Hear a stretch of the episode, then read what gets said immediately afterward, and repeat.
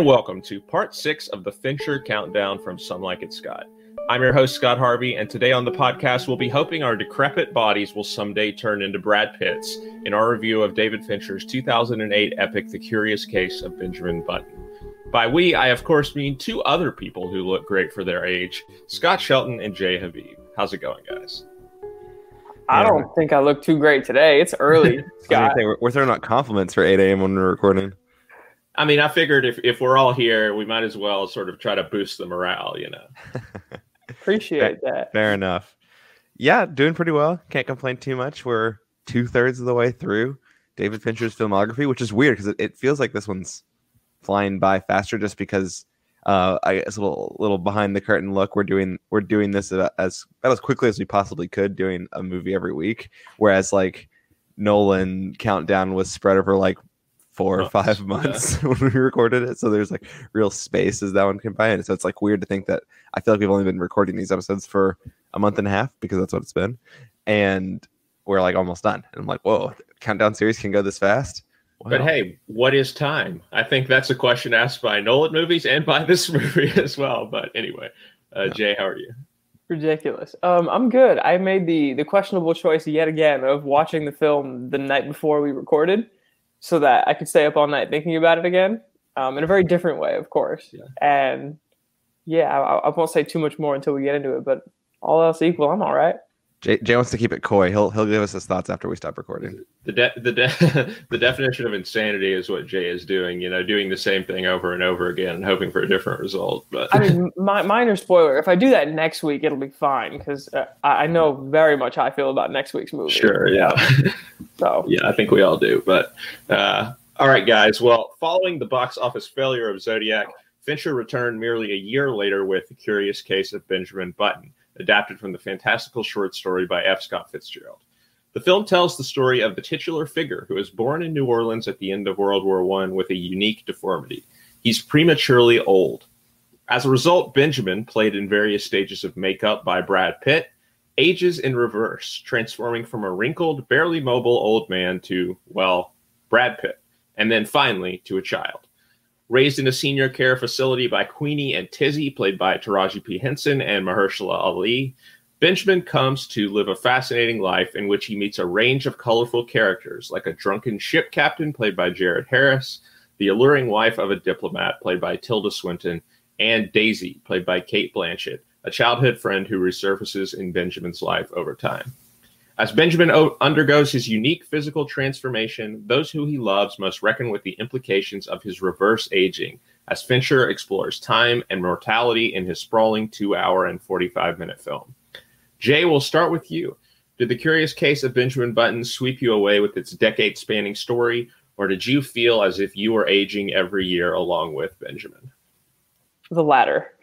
um, and I think we have our second case of a movie that might have fared better as a miniseries. Yeah. Um, I mean, there was just so much to cover in this, but unlike Zodiac, which you know I still found like gripping and left me wanting more, I swing and a miss on this one. It it, it just felt like it dragged on and on, and for most of the movie, most of the movie, I felt like you know this movie is trying to tell me something, but I can't quite grasp what it is. And I mean, in the last hour, I feel like that that becomes a little more clear. I mean, they, they get a little less subtle with you know the messages I feel like they're trying to convey. But I don't know that first hour forty five, like you know, uh, just swinging a miss for me. Yeah, I'll say I'm not quite as far into the camp of Jay. I think one of the things about this film is that, and, and I think Jay started to get at the point that I want to make more explicitly, is that like the first 45 minutes of the film for me, I mean, excruciatingly boring. Like I just found the first like 30, 45 minutes. I think it turns a little bit when he starts to actually age and start to get on, go out on a few adventures, and it starts to get progressively more interesting. But those first forty five minutes, man, is I, I don't know. I was so bored. I was just so bored watching the movie, and it's a remarkable feat. I feel like for after an incredibly boring first forty five minutes, how absolutely enthralled I was uh, by the last hour. And one of the things that I found maybe the most frustrating about the movie is that the first 45 minutes feel like they take place over, you know, a really relatively short amount of time.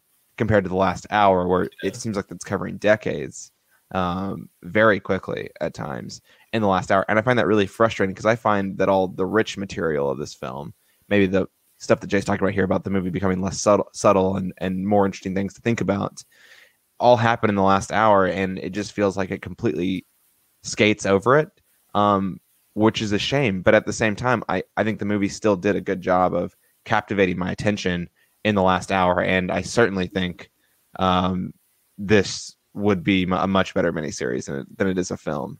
And I think the performances are, for the most part, really good. I think that's what really delivered on thin material in the last hour of the film.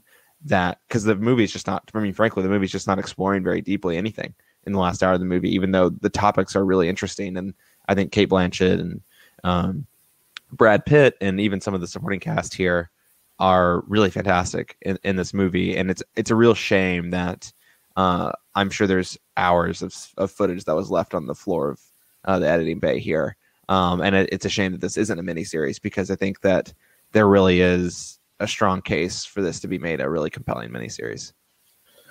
Yeah, I mean, I'm with you on that. I think it's in this weird place, right, of of being too long for a movie, um, yeah. because you know, two hours forty five minutes that's long for a movie, and and you know, it's not interesting in every single part. It doesn't it doesn't have the same you know grip like Zodiac did. Um, but also it's not it's the like the pacing is off which is what you're talking about scott. Like it, it's moving too quickly at times i mean look it's it's very hard to tell the story of someone's entire life in a two hour and 45 minute movie and i think that's why the pacing is is thrown off. Um, and yeah maybe some of the more interesting parts of the movie get um, kind of go by the wayside a little bit. Um, and so yeah that, i mean that when i when i describe that that to me sounds like perfect fodder for a mini series um, and nowadays it probably would have been, It probably would have been really interesting. But you know what?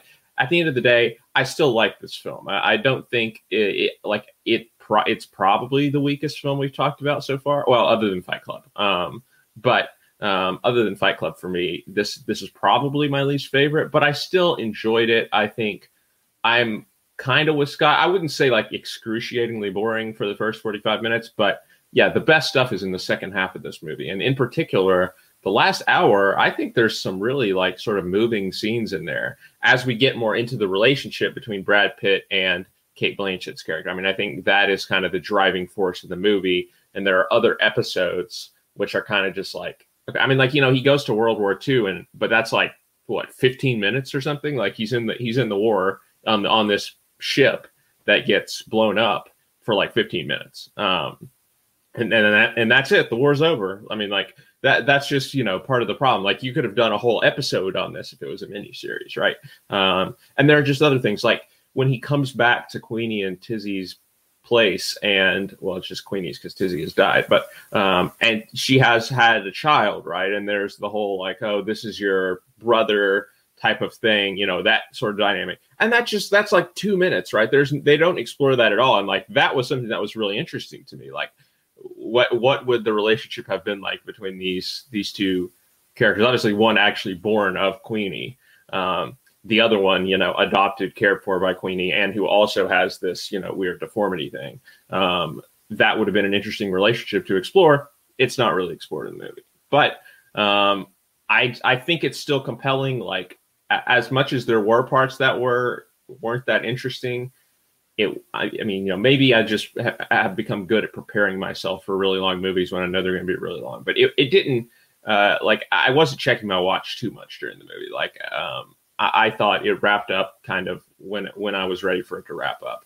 um, and obviously you know when it's about to wrap up because of how he's aging but um, but yeah like did you watch it in multiple settings out of curiosity? Into yeah i mean i watched like the first 45 minutes or something in the first sitting and then i probably watched the rest of it like after that which you know is a lot for me yeah um, no that, um, that, that's what i did as well and yeah. I, I, think that made it more bearable that i didn't have to then sit through two hours after a yeah. really boring first 45 minutes but yeah, yeah. jay i wonder if but, you had if you sat through it straight no, I, I did the okay. same thing actually, where I watched the first maybe hour by itself, and then the next uh, hour forty-five. I'm uh, slowly bringing setting. you over to the light side. this is the way to watch movies now. Well, uh, if the movies are that yeah. boring in the first forty-five minutes, I got to turn it off. So I, think, I, I think the inter- an interesting thing to look at with this film, right? Because we didn't talk about this last week, and I wanted to bring this up, and it just slipped my mind. But as I mentioned there, Zodiac was not a box office success, right?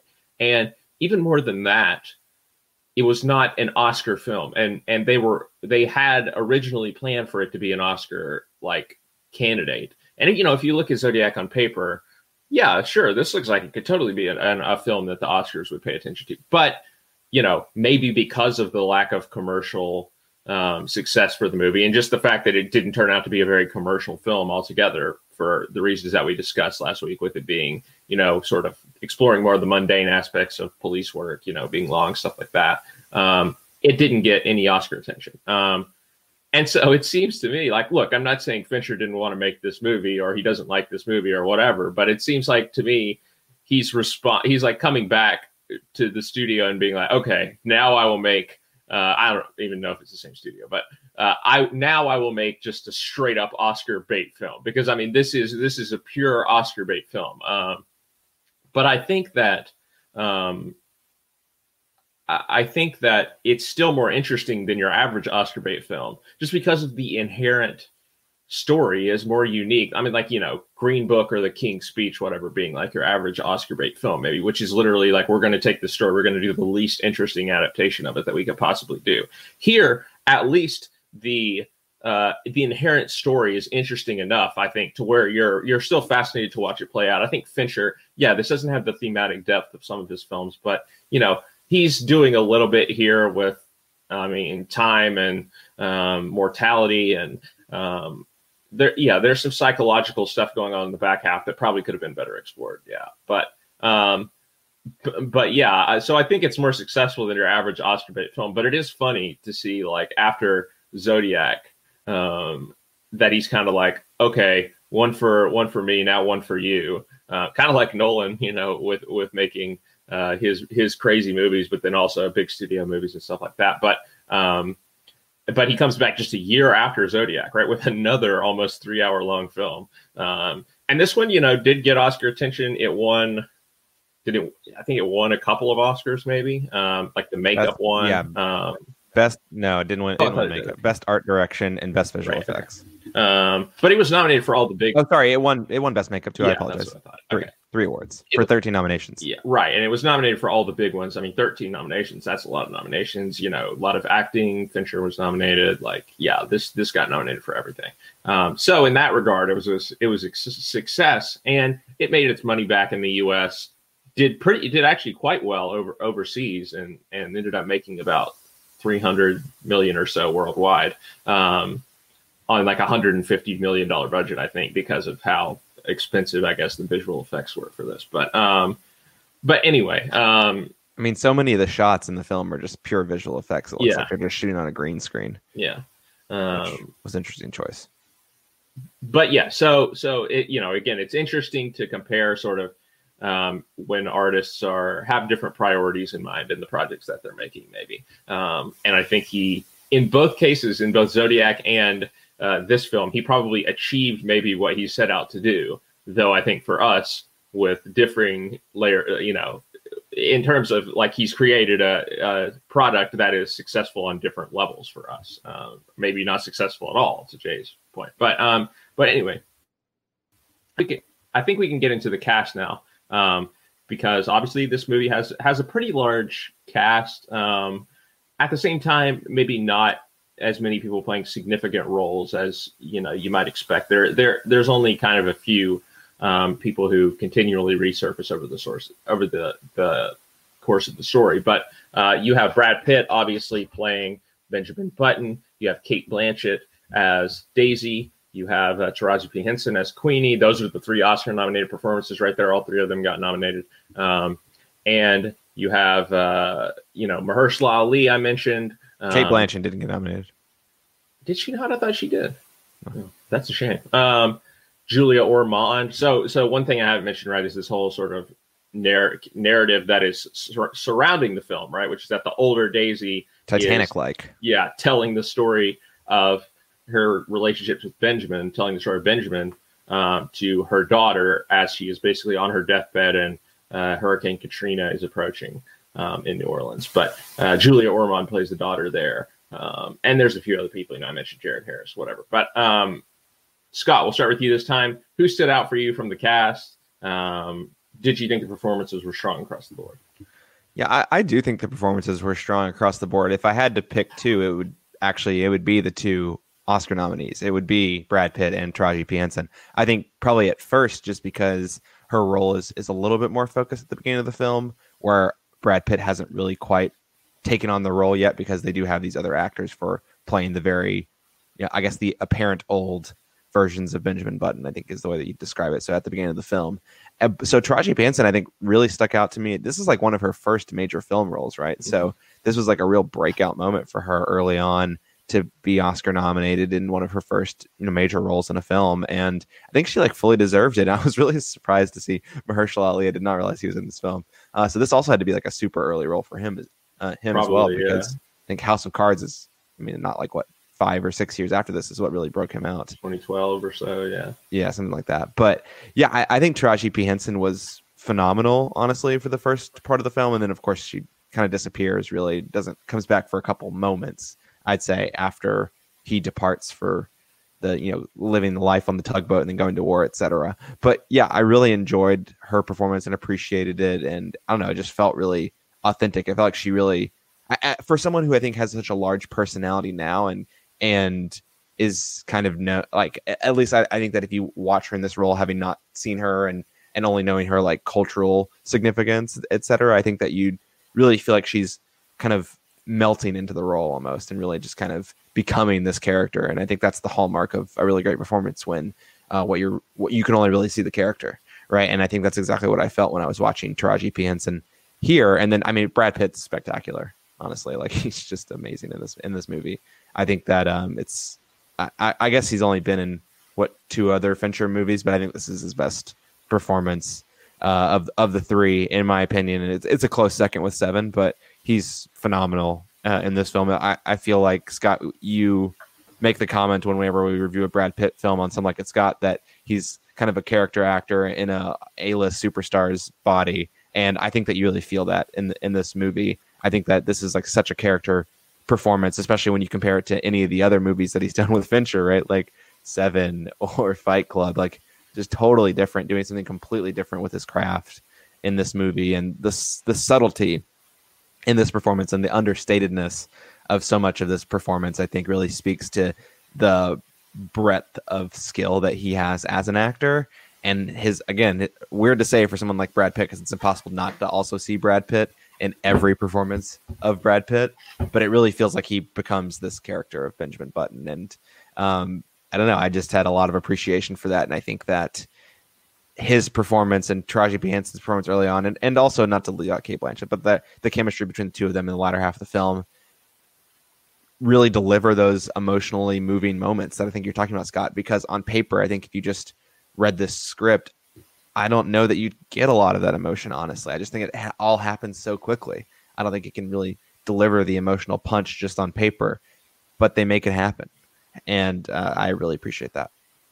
Yeah, as a, as a brief uh, aside, I, I think um, I like that they cast like a big movie star in this role because I think part of it is like they they want to they want the audience they want us as the audience to also be sort of like whoa uh, you know, as as the character is changing over time, like when he becomes, you know, Brad Pitt, this iconic like um, movie star that everyone knows, it's like, whoa! All of a sudden, it happens, and that's how the, the characters in the movie are reacting too. So I think it does a good job of putting us in that place by casting movie star. Obviously, at one point, Tom Cruise in like the early '90s, this movie was uh, trying to be made for like over 20 years, but Steven Spielberg and Tom Cruise were going to do this at one point in the early '90s. Um, but Spielberg went on to do Jurassic Park and Schindler's List instead. But um, and Scott, here this is another tidbit you might find interesting. At one point, Spike Jonze and Charlie Kaufman were going to do this uh, film, which I think would have been a totally different movie, maybe a more interesting one actually. But um, but it probably it probably would have totally probably would have been completely out of order if Charlie Kaufman did it. yeah, like maybe. That. Yeah, I could I could see that. But uh, anyway, oh, but where's I, Spike Jonze? When's the last time he made a film? Her was his last film. Yeah. Jesus. Oh no, actually, I think he did some. He did Aziz Jack- Ansari's comedy special. The, I know the that Jackass movies. I don't know if he directed those, but he's in them. But anyway, um, Jay, how, how, about you? Your thoughts on the cast? Taking a moment to digest what you just said because yeah, I think the inclusion of the the big name actor there, like that that first scene when we get like fully de-aged Brad Pitt and like the white tee and the jeans, just mm-hmm. sailing on the boat in this perfect weather, and you're just like, oh my god, like the yeah, o- Ocean's I, Eleven, Brad Pitt. Exactly, like I, I see the effect you're talking about. Also, TC Legend in this role. Oh man, that would have been really good. I would have loved. It would have been, obviously. yeah, absolutely. I'm not complaining. Of course not. Um, yeah, I mean, I think Scott hammered home the big two. I'll give uh, some time to talk about Cate Blanchett. I haven't seen her in too much, um, and you know, I thought she was actually like, you know, pretty good. And again, like you, you said it right, and that they kind of gloss over a lot of things. But I think you know, she and Brad Pitt in the limited time they have in that last hour, you know, really do bring home those scenes. I think she's a big part of that. You know, I hope my partner, who's an actor, doesn't overhear me saying this because she might think I'm crazy, but um, you know, the way Cate Blanchett, I feel like changes her voice, you know, to like kind of like, you know, over the decades that we see her and, you know, especially, you know, at the end um, of her life, like I, I just, you know, I, I really like buy into that. Um, cause yeah, I, I mean, you know, the de-aging tech or the aging or de-aging technology, depending on where we are in the film, like it's just makeup. There's no there's no de aging technology mm-hmm. in this film. Okay, well then the makeup, you know, uh, moderately distracting, but like didn't pay too much mind to that. It really, you know, is the performances to me. Like you know, Brad Pitt's like face when he's trying to act younger, or Cate Blanchett's voice when she's trying to act older. Like you know, those those things to me like really stick out and make the performances memorable. Again, even if I feel like you know, they were skipping through a lot. Yeah, I mean, I think Cate Blanchett is really strong here. I think she's on the same level as the other two performances for me, which I agree with Scott about. I think are, are excellent as well. But I think there's a sadness to her performance, which I really like, and was one of the the qualities that I really liked in the the last hour. How it you know sort of confronts the the sadness of like the fact that these people really don't have that long to be together, right? Because um, there's like this one you know moment where the stars have literally aligned right and they're kind of the same age but then you know they're going to be um, you know he's going to become young she's going to become old there's he says that line of you know you can't take care of both of us or, or you know about the her and him and the child or whatever once she you know says that she's pregnant um, but I really like that scene in particular, right? Where for, it, I think it's kind of a beautiful scene where he starts out and he's like just watching her in the dance studio, and she's like having trouble doing the stuff that she, you know, was able to do because she's getting older. Um, and so he's just kind of watching her and, you know, obviously thinking about, hey, I'm, you know, I'm going to start getting younger and this is what's going to be happening to her. What's, you know, what's that going to do for our relationship? And then, um, you know, he tells she, that he goes out there, she tells him that she's pregnant. And there's like that one moment that where they like look into the, you know, mirror or whatever on the wall. And it's like, let's remember this moment as like, you know, this, this might be the last time we were happy um, because after this things are going to get you know kind of kind of strange. And obviously you know they end up separating whatever. But i think that her performance in that scene is is really um, is really moving because you know she's the one who's going to be getting older and um, yeah she she she's having to to confront you know something that she can't control basically um, in, in, both regards. The fact that she's going to be getting older and the fact that Brad Pitt is going to be getting younger. Um, and I think that's a really just provocative question that the movie, you know, asks about, hey, you know, I should should these people stay together even, you know, when um, when their ages start to, to rapidly change because, you know, is age simply this physical thing? Um, and like, you know, what what what is it that people object to about relationships uh, for people who are like you know of very different ages for example. Um, is it like an experience thing? Is it a physical thing? What is it exactly? And i so i think that's those are some interesting things that um, the the movie it, you know it, it creates an interesting scenario where i think these questions are raised that that i found fascinating uh, the frustrating thing about that for me, because I, I totally agree, Scott, is that it just that the film doesn't give you any space to breathe and like ask yourself those questions and really digest it. And I think that's yeah. where I found it a little bit more frustrating. But that's not that's not contrary to what you're saying. Um, but yeah, that's that was one of the frustrating parts, I think. Yeah, and I don't disagree with that. But um, before we get into some of the you know themes, plot, whatever in this movie, I do want to take a second to talk about just the technical you know aspects of the movie. Um, obviously, we talked about they spent a lot on visual effects. It won Best Visual Effects at the Oscars. The I'm makeup, sure they spent just as much money on makeup too. Just the amount, the yeah. pure amount of makeup they must have used in this film, yeah. prosthetics and things. the makeup, um, yeah, it is. You know, they they use solely makeup, right? Like this is not what we saw with the Irishman with the actual de aging technology. Um, so I'm just curious to know. I mean, you know, for, from both of you, particularly Scott, since you have seen the Irishman. Jay, I don't think you've seen the Irishman, have you? Okay, yeah. It, like, well, how did you feel that it compared to, you know, the de aging technology in the Irishman? Like, do you think you would rather see studios doing the the Irishman route, or like, is it fine to just brute force this with makeup? Well, I think that it's a little bit of a different beast. I mean, you can't have 70 plus year old Robert De Niro playing a 30 year like you can't make up him into a 30 year old version of himself. I don't think. I mean, look, I, I, you can do magical things with makeup. I could be very wrong about this, but yeah, I think that it's probably not as feasible to do what the Irishman was trying to do. Whereas like Brad Pitt, who I mean, I don't know his exact age when this movie was made, but he's probably what 35, 30 or 35 years old. Maybe a little older, but yeah, yeah. Yeah. And I think that that's an age where it's really easy to like flex up and down in either direction with makeup, right? It's not like you're on one end of the spectrum and trying to get to the other. So, I mean, fr- I mean, frankly, it works better in this film. Like the makeup is so good, like it's so realistic, so good. I, I thought that it was.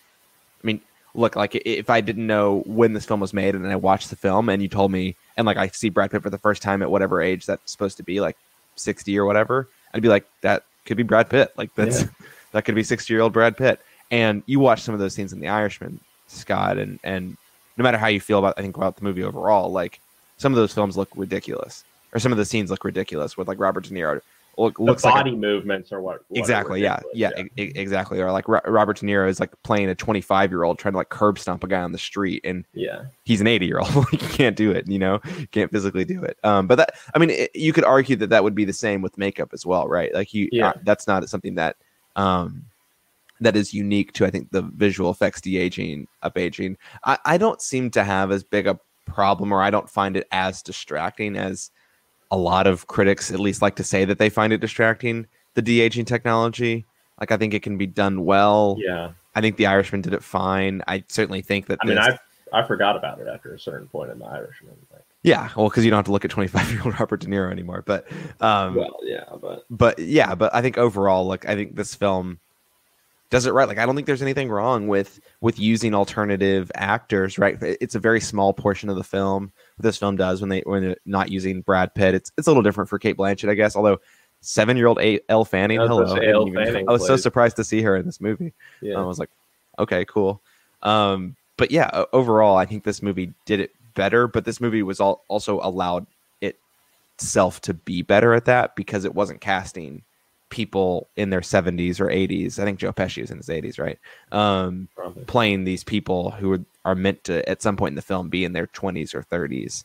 And I think that if you had like Robert Towers, who plays like the oldest version of Benjamin Button, trying to play 20 year old version of Benjamin, that would look stupid. That would look silly. Like it wouldn't work.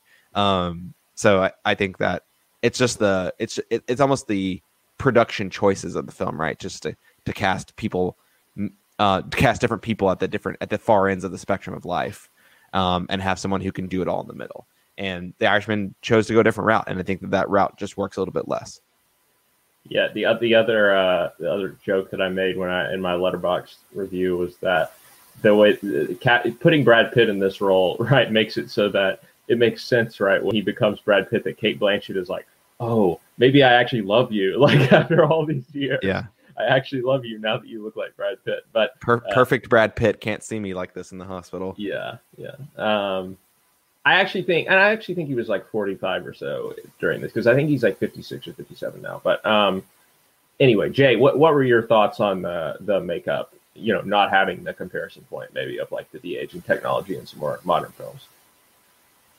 Yeah, I mean that's just it, right? I don't really have the the comparison point there, and you know, I, I refer to it as moderately distracting earlier, and you know, maybe that's just because I don't know, I'm like a critic or whatnot, but yeah, I mean, I don't know, it, it, it doesn't take me out of it too much, and again, it you know, it really is the you know, again, like I talk about Brad Pitt's facial features and like again, Cate Blanchett's voice, like it really is the performances that sell me yeah. on like the age more than you know the makeup or the you know lack of tech or whatnot. So yeah, no no real comparison point there for me. You know, it's, it's just something I had to like accept as part of the. Yeah. Brad Pitt was 45 when the movie came out, but it probably was shot a few years before that, so early 40s. Yeah, there you go. There you go. Uh, yeah, I mean, look, I think I've seen the film that has the worst makeup of all time, which is J. Edgar. Um, and so I, I any anytime I don't do my boy film, Leo you know, like that extensive extensive makeup. Well, it, it wasn't me that did Leo like that. It was whoever did the makeup for this movie. They made him look absolutely heinous when he was older. But um, but uh, so so every time I see a movie with like extensive makeup like this and aging makeup specifically, because that's what the problem is in J. Edgar. Um, I'm like, oh well, it's not that bad. But no, I think I agree with Scott. I think it's actually quite good here. Um, like, you know, you you barely notice it. Um, I think like, you know, you could you could definitely see like Brad Pitt in the older version of himself, but it's not like distracting or anything like that. Um, and yeah, but I also agree with Jay that I think the performances do a really good job of selling the aging, which you know is is not you know it's not easy to do. That's that's a more I think subtle um, detail to the performance that I think really takes them to another level. Um, is that I mean is that still Cate Blanchett in the in the bed in the hospital bed? Okay, but is it her voice? No, I mean I guess it wouldn't be right. Okay, but anyway, we still do hear her voice. Wait, actually, wait, hold on. It, it, might be. It actually might be. Yeah. I think it is. That was the whole point I was making. Yeah, I, I looked this up so before. Too. I didn't want to be like, you know, have my foot in my mouth when talking about. Yeah, no, it, I think her. you're right. The only they played. There are two versions of her, like as a child. Like there are two kid actors, and then she yeah. plays every other version from like. I don't know, okay, guess, like, yeah, that's wild. Yeah, that's what I'm saying. See, like you could, you don't, we didn't even notice. Like that's, I mean, that's good makeup to me right there. Like you just see an old an old person. Uh, so I thought that was you don't even see a list superstar Cate yeah. Blanchett. You just see an old person. Yeah, because I mean, what is Cate Blanchett going to look like when she's older? I don't know, but probably not Cate Blanchett anymore. But um, also weird take maybe for me, but I, I thought this film was just begging for Jessica Chastain to play this role. But of Daisy, yeah, maybe that I think it would have fit with every other role that she plays. But anyway, um, yeah, yeah, no, I, I think. Uh, I, I mean, I think she, she does a, a, really good job with the the vocal tics and stuff like uh, like Jay is saying. Even though I think her accent is a little all over the place, but, but I don't think good though.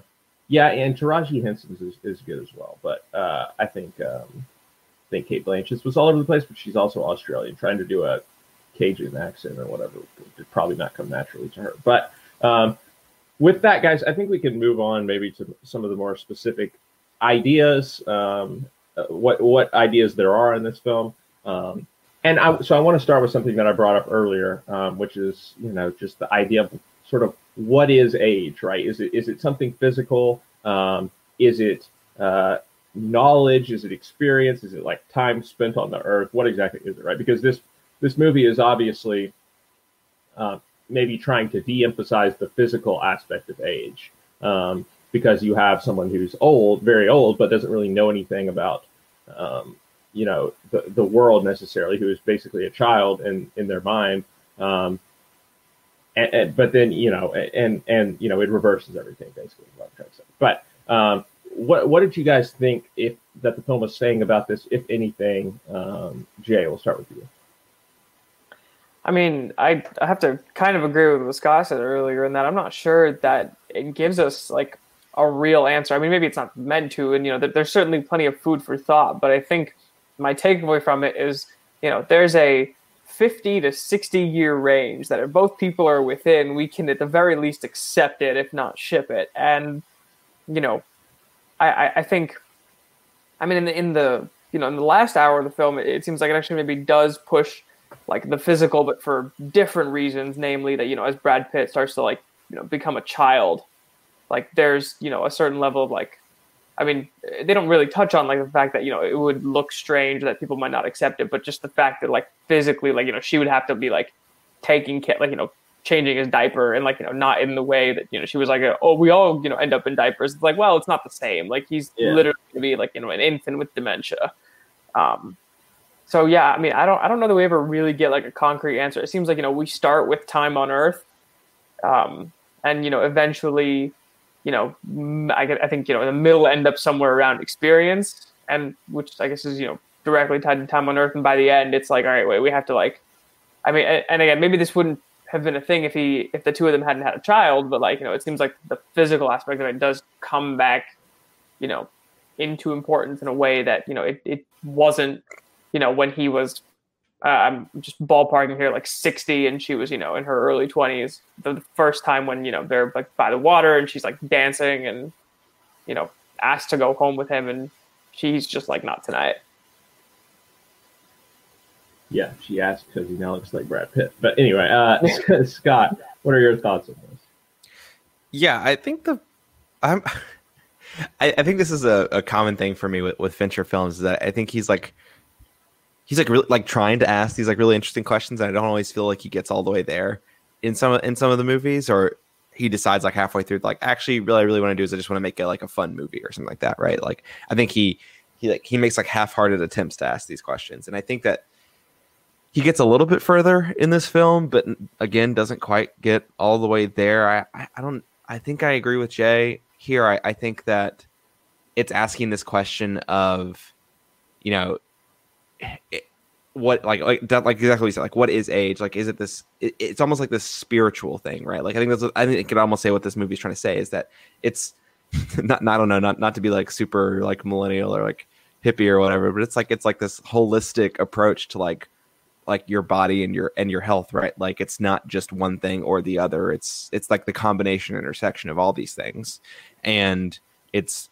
mind you know body and experience right like however you want to define or describe that and so at the beginning of his life there's this like really hard massive contrast between his experience and his body right like right. he has had no experience and his body conveys that he's had all experiences in life, right? And and it's this really difficult thing early on to to to wed, and I don't think they explore it honestly very much early on, other than the fact that there's this not quite irony around he lives in a nursing home and he's an infant basically, uh, which is also true at the end, ironically, I guess. But uh, I think that it doesn't really offer too much of an answer to that question until you get to the center part of the movie where everything kind of aligns and is normal for this very brief period of like normal and air quotes there for like a very brief period of time. And then again, I think it, it goes off obviously in the other direction at the end of the film. And you have this teenager or young, you know, pre like adolescent boy with dementia. Right. And I think that it's a bit of a head scratcher because I mean, at that point in the movie, there's like five minutes left in the film, so there's not like really much you can even do with it there. But to me, I think again, it, it's almost another like half-hearted thematic attempt to like ask an interesting question but never really explore it or give you time to really digest it. Um, and so I'm I'm left thinking I'm not really sure what the answer is, and maybe there's not an answer. I'd like to think that that David Fincher has an answer to this question. Maybe he's not trying to force it down your throat in the film, but like I'd like to think that he has an answer to this question, but I'm also not sure that he does.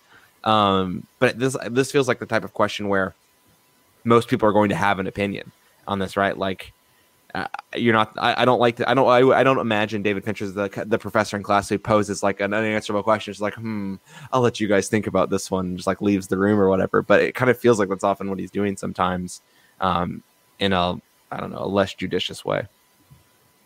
Yeah, I mean, look, I'm not saying that anything is super fleshed out in the movie, but I think the things I was thinking about when watching this were kind of uh, the the idea so sort of what scott is getting at right? The the disparity between your body and and your experience. Like i think there's kind of a question like what what would you what would it be like if you could hit your physical prime and also like your mental prime at like the exact same time right? Because by the time brad pitt is hitting like his like you know physical form whatever that is like you know when he is young and like in the best shape or whatever he's he's like actually like mentally like 50 or 60 years old probably. Um, and um, obviously you know we, people living life in a linear fashion don't get that. And i, I think you know in, in 20 years there may be like there, there's always a tendency right? And this is where the whole clock thing comes in as well which i want to get to in a second. But like there's always a tendency of like oh if we could go back and do things differently at this point in our life um, you know, maybe things would have worked out so much better or whatever. Like in, in 20 years or something, maybe we'll like uh, we, we, as people will have so much more knowledge or experience or whatever uh, for having lived in the world for 45 years or whatever.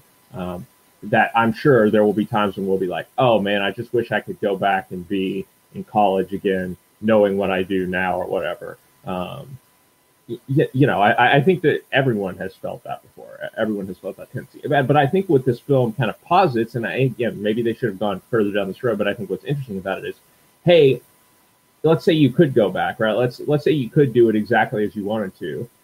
Like your life is pretty much still going to be the same or is going to play out in a very similar way to someone who lives their life in a linear fashion. I mean, yeah, okay, there's weird things that go on with his physical features, whatever.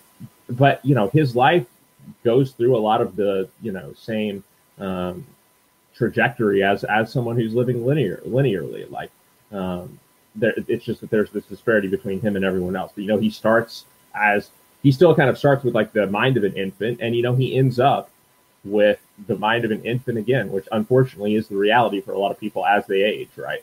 Um, that they experience the kind of dementia he's experiencing at the end of the film, and so um, and and you know along the way his life is filled with all the you know sadness, joy, whatever um, that everyone else experiences in their own life. So I I, I don't know. I I kind of thought that um, you know he was trying to say we always wish we could do something differently, but there's always going to be sadness, heartbreak. There's always going to be everything, every emotion in life, um, you know, regardless of, of how you're living it, regardless of when you hit your prime or whatever, um, which I think is an interesting idea.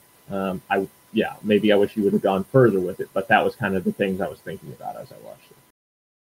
Okay, guys, with that, you know, I alluded to it just a second ago, but I wanted to get kind of what, what were y'all's thoughts about the whole clock analogy that was going on because obviously the film kind of opens up with the older Daisy talking about this clockmaker who his son dies in the war, right? And so he tries to set the clock eh, backwards to, to spin backwards um, so that he can, you know, bring back his son or whatever. Um, and then the film ends right with the same image of the clock spinning backwards after um, after Brad Pitt and, and Cate Blanchett died.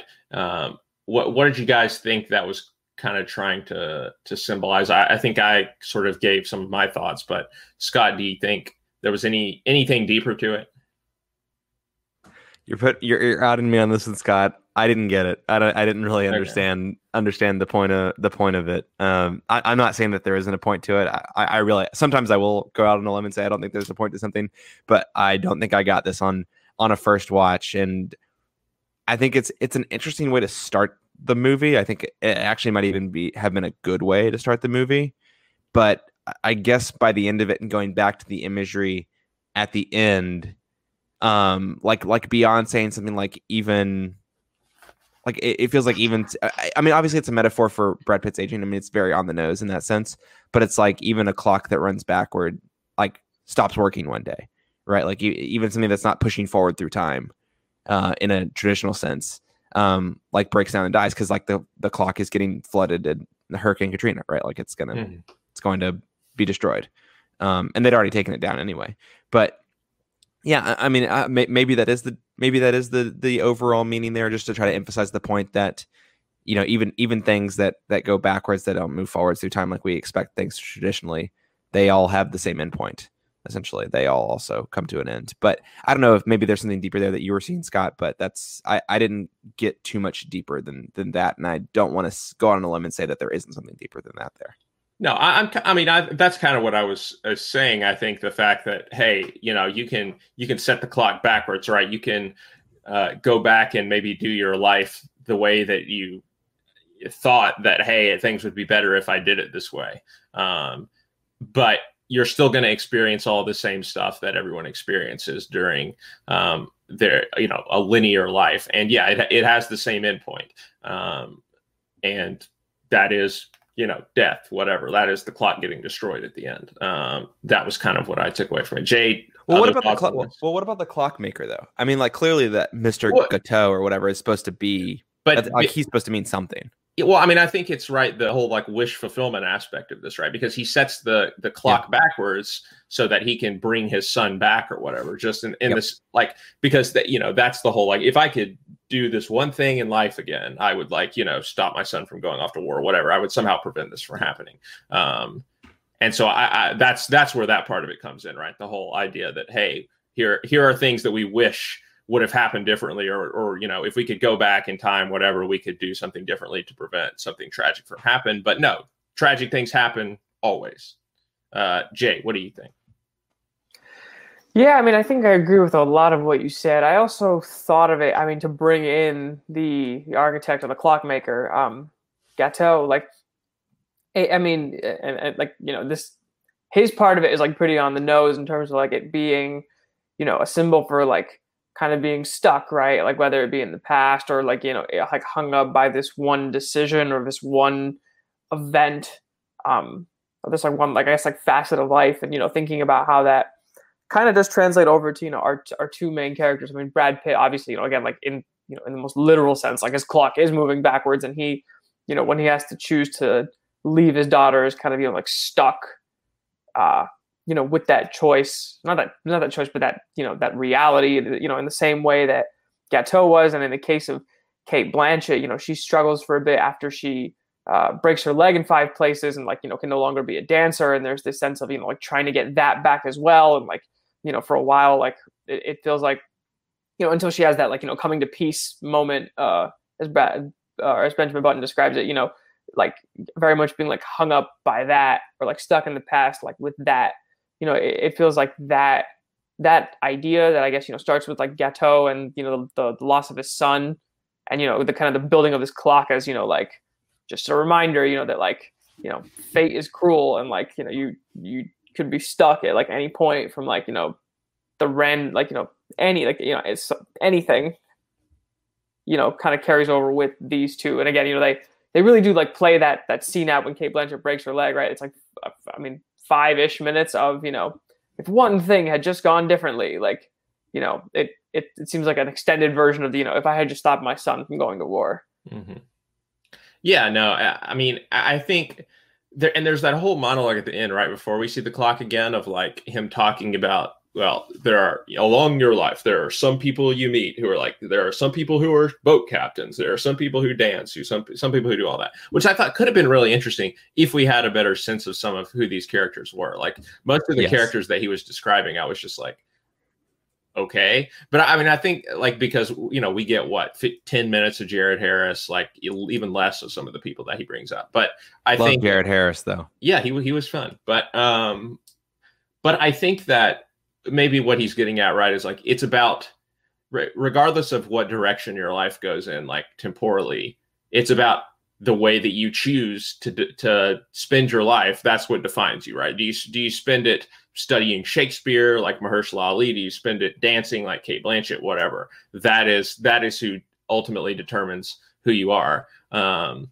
you know, it, it's it's not the passage of time. It's not who you are physically. Um, yeah, but uh, th- that's kind of what I took took away from that. But again, like interesting ideas, not not fully followed through on because I think there was just so much story to tell that like you get to the end of the story and it's like well, we got to end the movie now because it's been three hours. We don't have time to like actually reflect too much on what we've seen. But yeah, uh, yeah, and I also think that I, I, I know that I know what you're saying here and what the that end scene was trying to do, but it, it didn't work for me. I think yeah. that anything it felt like it blunted the impact of a very emotional scene at the end of the movie here. You know, in spite of how fleeting some of the moments were. It did have a, it, you know, that last scene did land. I think, well, I shouldn't say last scene, but like the penultimate scene landed, and then to have this sort of monologue with the clock getting flooded in the background.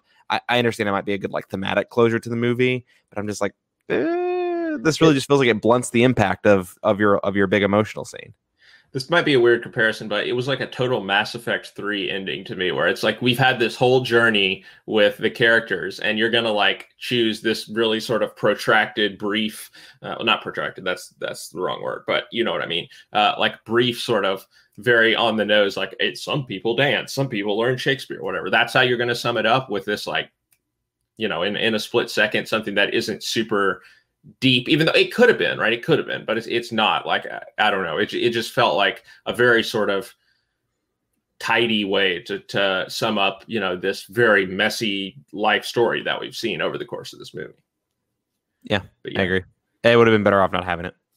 Yeah. Um, so, so I do want to ask y'all though, because I think Scott and I have both said that um, we think the Benjamin and Daisy relationship is pretty strong, and um, that is you know the highlight of the movie. Maybe once the movie starts focusing on this relationship more in the last hour or so is when it is at at its strongest. Um, so I guess I just want to ask, uh, maybe as a final point here, what uh, about the relationship worked for you like what or didn't work for you like what was it the the strongest part of the film um or you know did you still feel like you were missing something here? Because it does try to cover so much time um you know in the relationship between these people in a short amount of time in the movie. Jay. I mean why not both? Um in that i mean yeah it, it was the strongest point for me.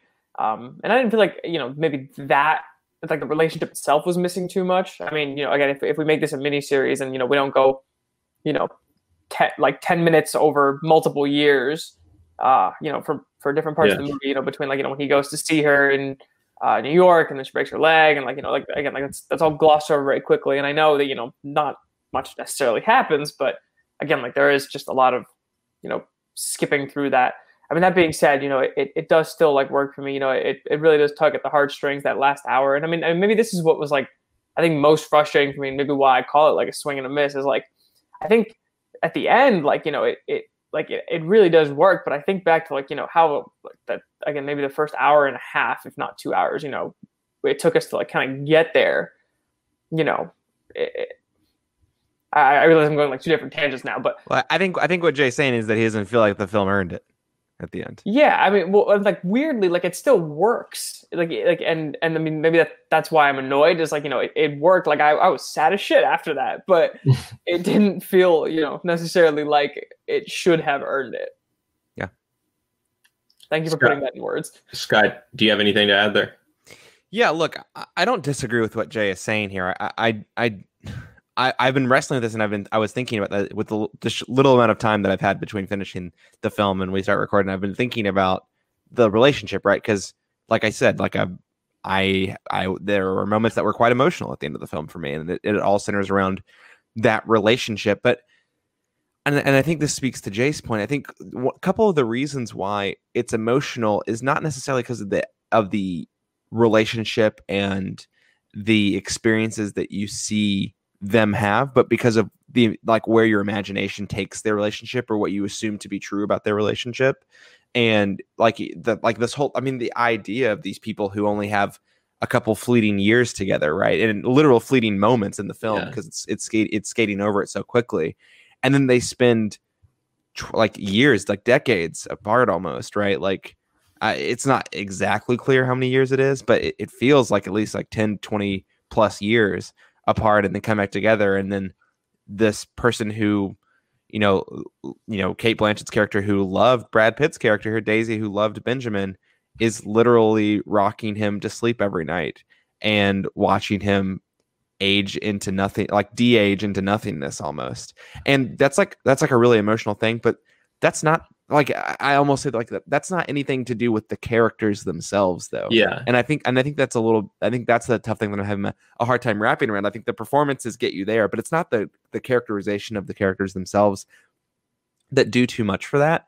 And and when I think a little bit more about Daisy as a female character, I think she's certainly better than some of the characters, female characters on screen. But I'm not even sure Daisy is that strong of a female character overall. I think she's an interesting one, certainly but I don't think that we'd call her in the range of like Jodie Foster from Panic Room or or even you know Anne Hathaway from Interstellar. I, I think that she's you know like a solidly average female character, but she seems to be driven a lot by this like I don't know desire for a relationship with at different times, different times of people, and I think that that changes subtly. That but like so many other aspects of this film, you just don't get to explore any of that. Like all the things that I think we're imagining about their relationship and and what gets you to that emotional impact. Like all the things very well could be true. You just never get the chance to actually explore them in the film. And so I think all that's to say, and to hammer to hammer home Jay's point, where I, I think I agree with him, is that does the film earn those emotional crescendos at the end of the film? I'm not sure that the film and the characters themselves do, but the story, and, and I think this is where the subtle difference is. I think the story that Fincher has told is powerful, right? Like it's it's maybe not in the yeah. individual characters, but the ideas that he's telling. And I think that his his strength as a filmmaker comes out there um, with some material that maybe leaves something. Um, I shouldn't say that the material is something to be desired, but with the, the almost like the structure of the film itself um, is so abbreviated in the story that it's trying to tell that it, it can't help but um, not earn its emotional impact at the end. I don't know.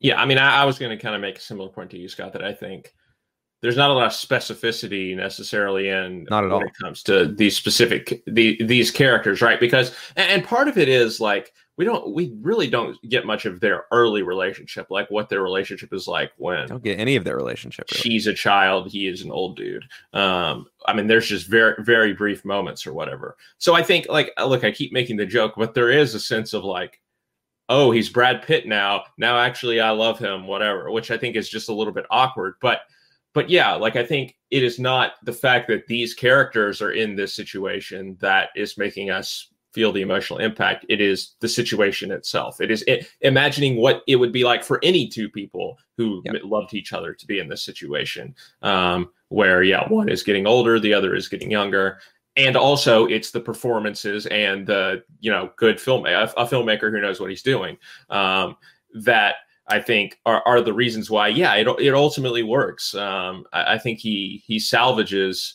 um, you know a lot of what he set up in the the last hour. Um, even if yeah this this movie doesn't have the specificity of of character that a better film would have.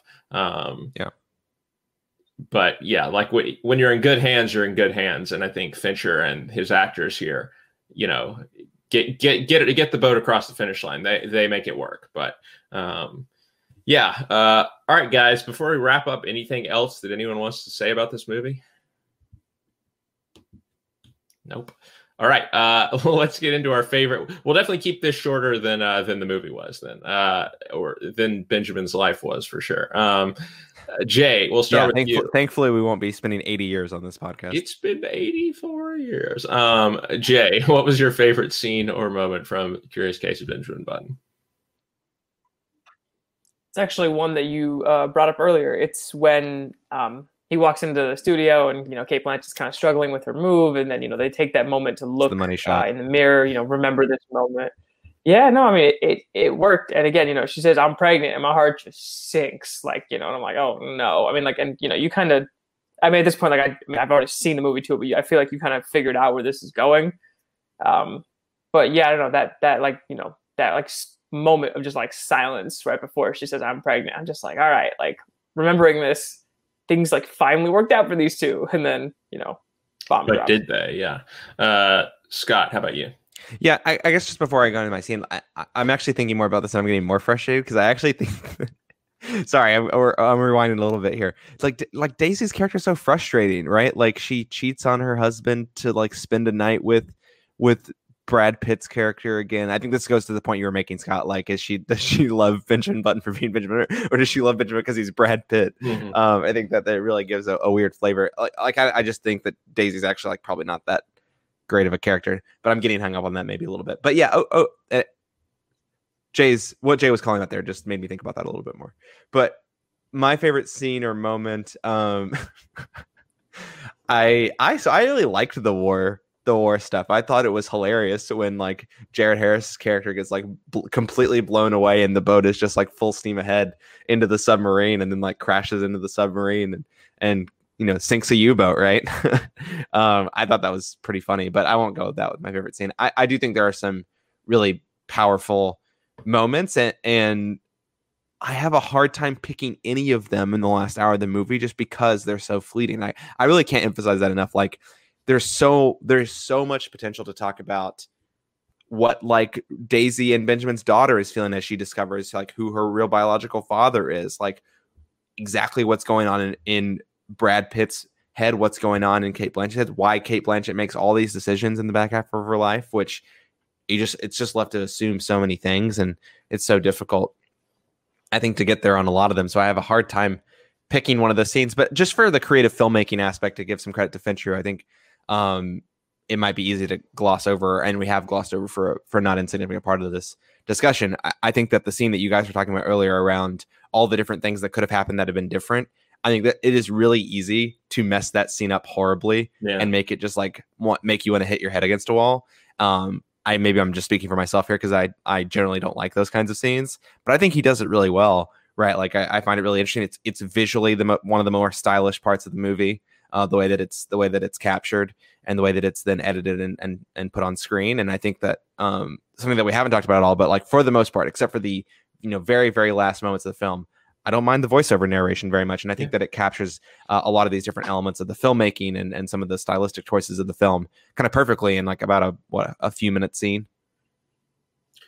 Yeah, I mean, because I think you understand why the voiceover's there, right? It's it's the older Daisy telling the story, but um, Sure. but Yeah. yeah, but yeah, um, yeah. Jay stole my scene. I'm gonna say it anyway because I think it's a great, great Yeah. scene. Um, you know, there's there are some other scenes I like. You know, when he goes to the dance, or is it the dance studio? I don't know. Wherever he goes and he sees them later, right? He sees his daughter Dance growing up. studio, and- yeah.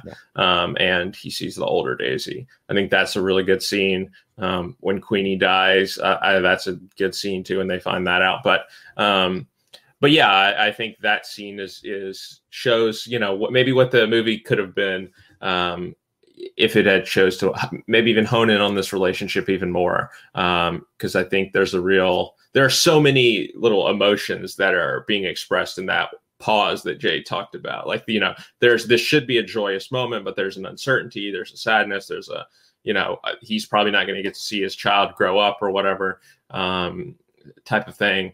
Um, yeah, so so I I think that's a really moving scene and um, conveys a lot of what I wish maybe the rest of the movie would have explored more. But uh, I will say one of the comedic points in the movie was early on, even though I thought I found most of the early parts of the film really boring, is that when she takes um when Taraji P. Henson's character Queenie takes um Benjamin to like church for the first time and like uh for I guess it was for communion probably, but then like the preacher like tries to get him to stand up and walk and then Yeah. the preacher just has a heart attack and dies. that was so funny.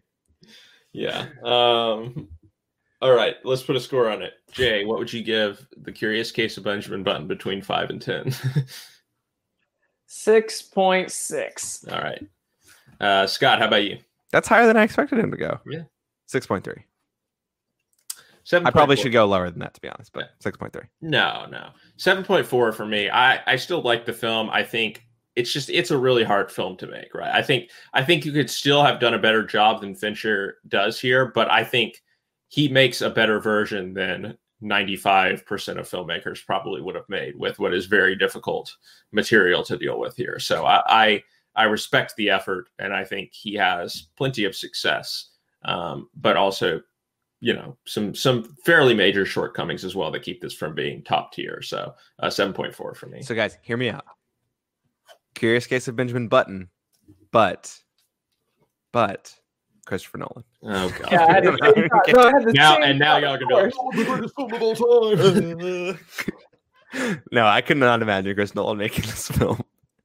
the top was still spinning. At least Uh, it would. Be, at least the film would have been interesting. I mean, geez. Oh, good. Boom. No, Here we go. He can do I'm no kidding, I'm wrong, kidding. gentlemen. I'm Um, kidding. I'm kidding. I'm, I know. Uh, all right. Uh, with that, I think we can conclude this episode of uh, the Fincher Countdown. Uh, if you've enjoyed this episode, don't forget to check out uh, everything uh, that we have with some like it Scott and MediaPlug podcasts. Uh, Patreon.com slash MediaPlug podcasts uh, is our Patreon. You can support us over there. Also, rate, review, subscribe, do all the things that you do on your preferred podcast app. Uh, check out everything else we have in addition to the countdown series, some like it Scott every week, Champs Lunch every few weeks or so. Um, and uh, and we hope you will be back for our next episode of the Fincher Countdown, on which we will we will be reviewing uh, David Fincher's 2010 Oscar-winning drama, The Social Network. Uh, but until then, for Scott Shelton and Jay Habib, I'm Scott Harvey. We'll see you next time. Enjoy the social network music.